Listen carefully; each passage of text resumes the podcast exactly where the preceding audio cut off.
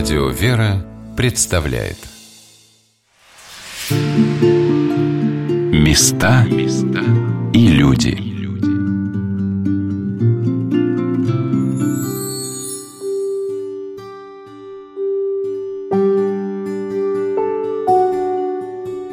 На самой высокой точке Валдайской возвышенности, на водоразделе между бассейнами Балтийского и Каспийского морей, расположился Вышний Волочок, выгодное географическое положение которого способствовало развитию этого торгового и культурного центра. Места эти всегда манили художников, плененных красотами валдайской природы. Сюда стекались паломники, дабы поклониться святыням, которыми богата Вышневолодская земля. Отправимся сюда и мы. Здравствуйте, с вами Александр Ратников. Вышний Волочок стал городом по императорскому указу в восемнадцатом веке, но еще в тысяча сто девяносто шестом году в московском летописном своде упоминается Волок в районе будущего города. Первое литературное упоминание селения на Древнем Волоке относится к тысяча четыреста тридцать седьмому году и зафиксировано в хождении во Флорентийский собор митрополита Исидора. А православие пришло сюда еще во времена княгини Ольги. Так считает ряд историков, в том числе Денис Михайлович Ивлев, член Союза краеведов России, автор ряда книг по истории Русской Православной Церкви.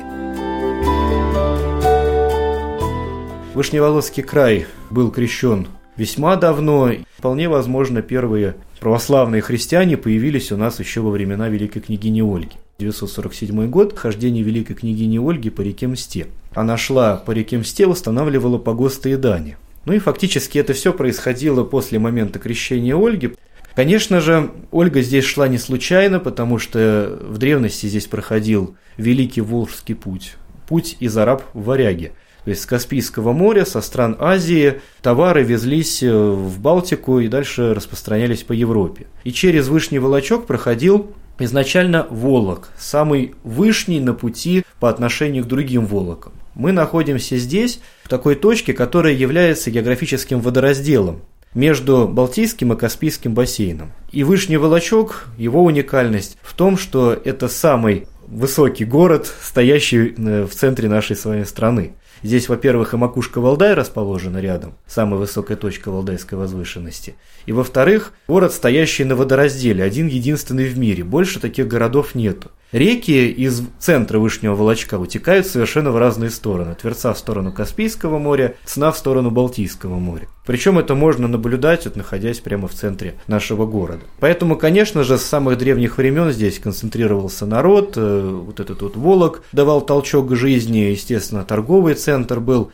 Но, наверное, мы бы и остались бы крупным торговым селом, если бы не петровские преобразования, во-первых, со строительством Вышневолодской водной системы, которую начали в тысяча семьсот третьем году, за несколько месяцев до основания Санкт-Петербурга. И чем еще важен был Вышний Волочок? Ведь все, что происходило в Вышнем Волочке, обязательно в петровское время отражалось на Санкт-Петербурге. Потому что самая скоростная дорога – это Вышний Волочок. Только по воде можно было двигаться быстро.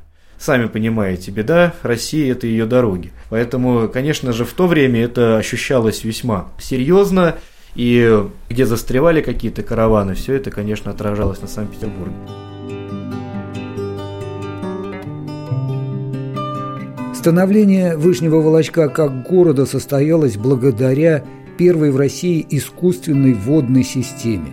Об ее создании, об истории города рассказывает директор Вышневолодского краеведческого музея Светлана Евгеньевна Шкивидорова.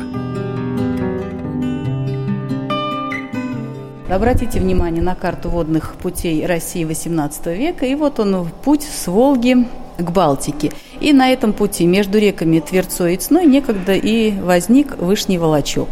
Здесь был Волок. Волок был относительно небольшой, относительно Боровического. Порядка десяти верст между рекой Тверцой и Цной. И поэтому как бы уменьшительно-ласкательный Волочок, его так и называли.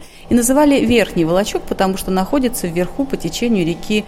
И потом это все перефразировалось, и Вышний Волочок. Вот название нашего населенного пункта.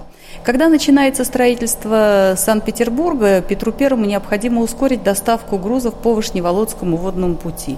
И он принимает решение построить канал между реками Тверцой и Цной. И с помощью голландских мастеров создается проект, и в тысяча семьсот третьем году начинается строительство этого канала. С именем Петра Первого много преобразований связано на территории Вышнего Волочка. И мы, как потомки, преданные потомки, чтим память великого императора. Находимся мы с вами в зале, который носит имя Петра. Это Петровский зал. Здесь размещен макет памятника бюста Петра Первого. Автор – московский скульптор Юрий Михайлович Злоть, он проживает в Клину. И этот бюст-памятник стоит у городской администрации.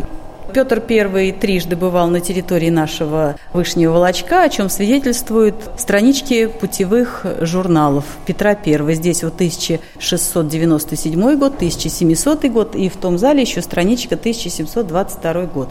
Вот здесь представлены пушки и ядра, которые перевозились по Вышневолодской водной системе. Обратите внимание на макет Вышневолодского яма, тоже выполнен из карты восемнадцатого века.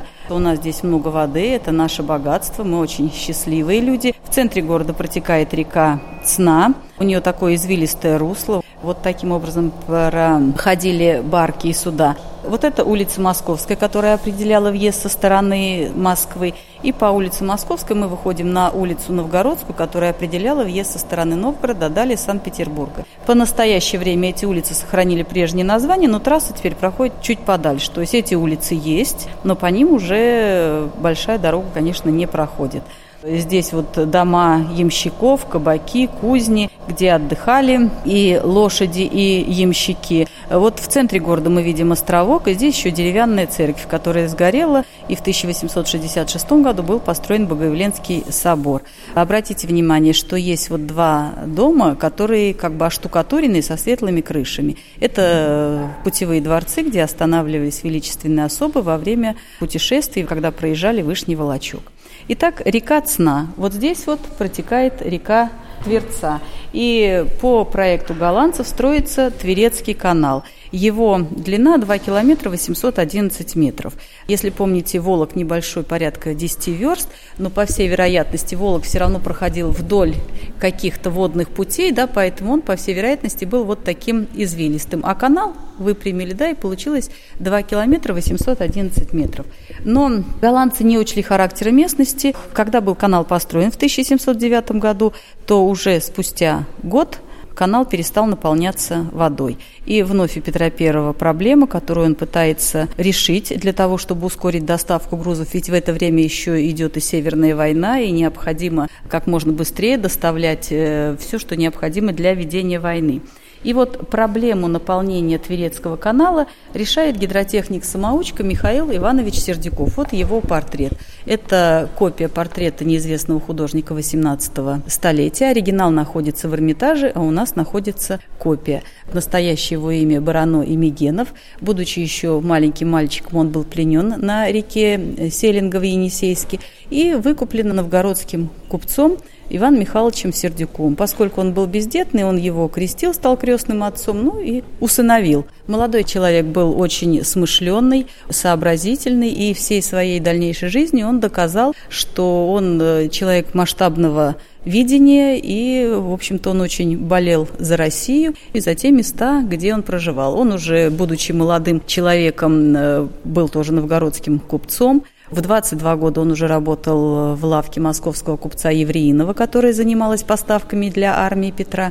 Петр Первый неоднократно бывал в этой лавке, он встречался с Сердюковым. Ну и у Сердюкова, поскольку он был купеческим сыном и сам купцом, у него на территории Вышнего Волочка были свои пивоваренные и винокуренные заводы. То есть, с одной стороны, ему вроде как было выгодно, когда барки вот здесь вот э, садились на мель, было подмокшее зерно, оно являлось основным сырьем для пивоварения, вроде как ему выгодно. Но поскольку человек государственно мыслил, то он э, стал задумываться о том, каким образом можно наполнить водой вот этот Тверецкий канал.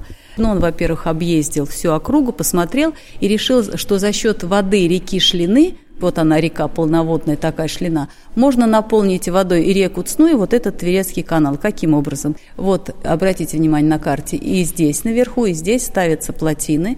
когда они перекрываются, и за счет того, что были прорыты межозерные каналы между озером Ключино и Градолюблинским, наполняется река Цна, и как бы создается такое первое искусственное водохранилище площадью шесть квадратных верст, то есть вот таким образом. Плюс еще Михаил Иванович строит в центре города Цнинский однокамерный шлюзный канал, то есть, говоря дилетантским языком, он выпрямляет русло реки Цны, вот оно, видите, оно такое извилистое, да? Когда вот это все придумал Михаил Иванович, он пишет записку на имя императора вместе с картой, вот здесь представлено, и отправляет Петру Первому. Петр Первый, как только ознакомился, приглашает к себе на аудиенцию Михаила Ивановича Сердюкова, слушает его доклад. И у нас у вокзала памятник Петру Первому и Михаилу Сердюкову, где Петр Первый восседает, а Михаил Иванович Сердюков с развернутым свитком зачитывает план реконструкции Вышневолодской водной системы. Петр Первый выслушал и спросил, сколько это будет стоить, на что Михаил Иванович ответил, что делать буду своим коштом, то есть за свой счет, потому что если вдруг не получится, то буду должен, а не хочу, ну а если получится, то позволь, государь, не платить налоги в течение пятнадцати лет со своих вот этих пивоваренных, винокуренных заводов. Ну, Петр Первый дает распоряжение Сенату об отдании водных вышневолодских путей в ведение Михаила Ивановича Сердюкова и освободить как бы от всех налогов на пятьдесят лет. То есть Сердюков просил на пятнадцать, а Петр Первый на пятьдесят. Вот обратите внимание на макет. Это макет шлюзных ворот. Вот у нас здесь собирается караван. В караване до двухсот барок было. Караванов было три. Весенний, летний и осенний. Самый тяжелый – это осенний, потому что он с сибирских рек, железный караван. Караван его еще называли. В течение двух недель они стоят, решают, понятно, купцы свои вопросы, организационные, ремонтные, посещают лоцманскую контору и так далее. Вот мы видим уровень воды, да, разный. И когда открываются шлюзные ворота, это праздник в городе, люди собираются на берегах, смотрят под барабанную дробь, сильные мужчины, начинают одновременное движение. И вот таким образом открываются шлюзные ворота. Здесь ясно, что сильный поток воды, поэтому на первой барке было важно, чтобы был опытный лоцман. И на территории Вышнего Волочка существовали целые династии лоцманов, потому что из поколения в поколение передавалось это умение пройти по Вышневолодскому водному пути, провести правильно вот эти барки. Понятно, что человек, который вот это придумал и реализовал, был человеком не бедным. И у Михаила Ивановича Сердюкова были свои дома и в Санкт-Петербурге, в Новгороде и в Вышнем Волочке. Вот на берегу водохранилища. По сей день этот дом сохранился, но туда туристы не приходят, он как бы не отремонтирован. Но там есть доска, которая говорит о том, что вот там жил Михаил Иванович Сердюков. Михаил Иванович умер в семидесятишестилетнем возрасте. Он был очень грамотным руководителем и, в общем-то, достаточно строг подчиненному, требовал везде порядка. Он был уверен, что его детище Вышневолодской водной системы перейдет в ведение его сына, но сын недолго прожил, он пережил отца всего на семь лет. И вот в это время начинаются непорядки на Вышневолодском водном пути, и в столицу поступают жалобы по поводу непомерных налогов. И в тысяча семьсот восемьдесят пятом году императрица Екатерина вторая приезжает к нам в Вышний Волочок, и в ее свите был художник-акварелист Михаил Иванов, которому было поручено делать зарисовки по ходу ее маршрута. И вот здесь вот как раз зарисовка, на баннере изображена открытие шлюзных ворот. И здесь вот еще есть тоже, да, зарисовки. Опять же, эта копия оригинала находится в Русском музее в Санкт-Петербурге. Вот здесь путевые дворцы, где останавливались вот эти великие особы. А вот это Казанский собор. Он имеет очень большое значение для нашего города Вышний Волочок. Вот он выглядел вот так вот, Казанский собор. Он, к сожалению, в тысяча девятьсот тридцать пятом году был взорван, когда борьба с религией велась. Но для нас, вышневолочан, он имеет огромное значение и очень дорог. Почему? Потому что, во-первых, икона Казанской Божьей Матери считается покровительницей города Вышний Волочок. Плюс еще в тысяча семьсот семьдесят втором году новгородский генерал-губернатор Сиверс в этом соборе зачитывает указ императрицы Екатерины второй о присвоении Вышнему Волочку статуса города. То есть в то время мы относились к новгородским землям. И в это же время утверждается герб нашего города. Внизу мы видим лодка на воде, а наверху горностаевая мантия, на ее фоне императорская корона, как символ особого отношения императорской семьи к данному селению. Как считала императрица и говорила Екатерина Вторая, что своей коммерцией Вышний Волочек большую пользу России приносит. По окончании визита, когда она вернулась в столицу, то распорядилась, и Сенат выделил полтора миллиона рублей денег для реконструкции Вышневолодской водной системы и для того, чтобы одеть берега Цнинского канала в центре города в гранит. По сей день они у нас гранитные. Ну, до нас Екатерина добралась сухопутным путем, а от Боровичей уже вот на такой барке. Впереди была барка с гребцами, за счет чего передвигалась эта барка. Ну и свита у нее была достаточно внушительная. тридцать таких барок в свите Екатерины. Это макет лодки Вышневолодки. То есть у нас на островах и ремонтировали, и строили тоже барки. И они были разными. То есть, во-первых, если просмоленная вот эта лодка Вышневолодка, да, а были и светлые, вот такие вот мы видим. И плюс еще Вышневолодка, она была чуть поменьше по размеру. А вообще по нашей системе ходили вот такие барки. Ее размер в длину тридцать шесть метров сорок сантиметров, ширина восемь метров, а ширина канала, по которому они шли, пятнадцать метров. Борта невысокие, метр сорок два, дно плоское, потому что глубина у нас небольшая, но грузоподъемность достаточно большая. семь с половиной - восемь тысяч пудов или сто двадцать один - сто тридцать тонн. То есть, если вот такая барка сядет на мель, то, естественно, ущерб для купца очень значимый и очень большой. Поэтому купцы старались нанять опытного лоцмана, чтобы благополучно пройти по Вышневолодской водной системе. И вот здесь вот у нас есть портрет потомственного лоцмана Михаил Ульянович Арефьев. Вообще у каждого лоцмана было вот такое свидетельство. То есть здесь все фиксировалось. Цвет глаз, волос, рост, форма носа и так далее. Почему это должно быть у каждого лоцмана? Потому что если вдруг он не справляется со своей задачей, ну, были и недобросовестные, как во все времена, люди. Некоторые убегали, но тем не менее полиция его находила, и он свое получал по заслугам наказание. В тысяча восемьсот пятьдесят первом году строится Николаевская железная дорога, плюс еще входят в строй более совершенные водные системы. Вот, обратите внимание, вот Мариинская на карте, да, и Тихвинская. Если по Вышневолодскому водному пути только путь с Волги к Балтике, и здесь уже в Санкт-Петербурге вот эти барки шли на слом, все, они больше были не нужны, то по Тихвинской и Мариинской в одну и в другую сторону было движение. И, естественно, значение нашего Вышневолодского водного пути потихонечку сходит на нет.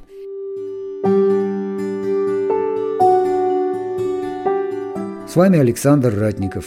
Давайте ненадолго покинем Вышневолодский краеведческий музей и обратимся к истории православия в городе. В этом нам поможет председатель Вышневолодского историко-краеведческого общества Денис Михайлович Ивлев. пятьсот лет с момента первого упоминания храма в Вышнем Волочке.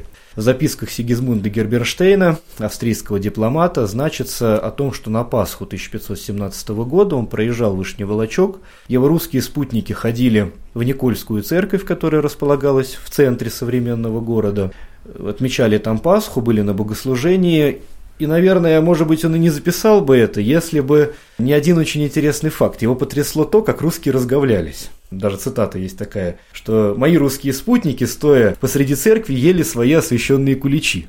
Вот это вот его зацепило, он об этом написал в дневнике, и с этого, в принципе, начинается отсчет нашей истории.